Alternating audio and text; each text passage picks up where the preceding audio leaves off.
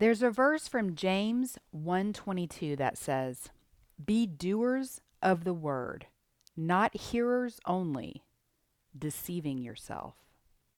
This is a great verse to apply to your health goals because sometimes we fool ourselves into thinking that we're taking action when we're really not.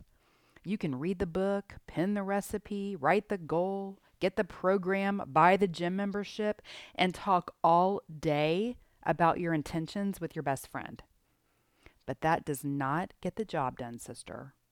There is a difference between passive action and applied action.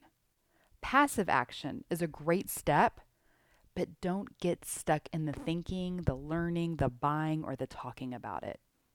It's when we apply ourselves, it's when we do that we see our lives change. Immerse yourself in action for spirit, mind, and body. What is the next action you need to take to make your goal happen? Do it. You'll be so glad you did.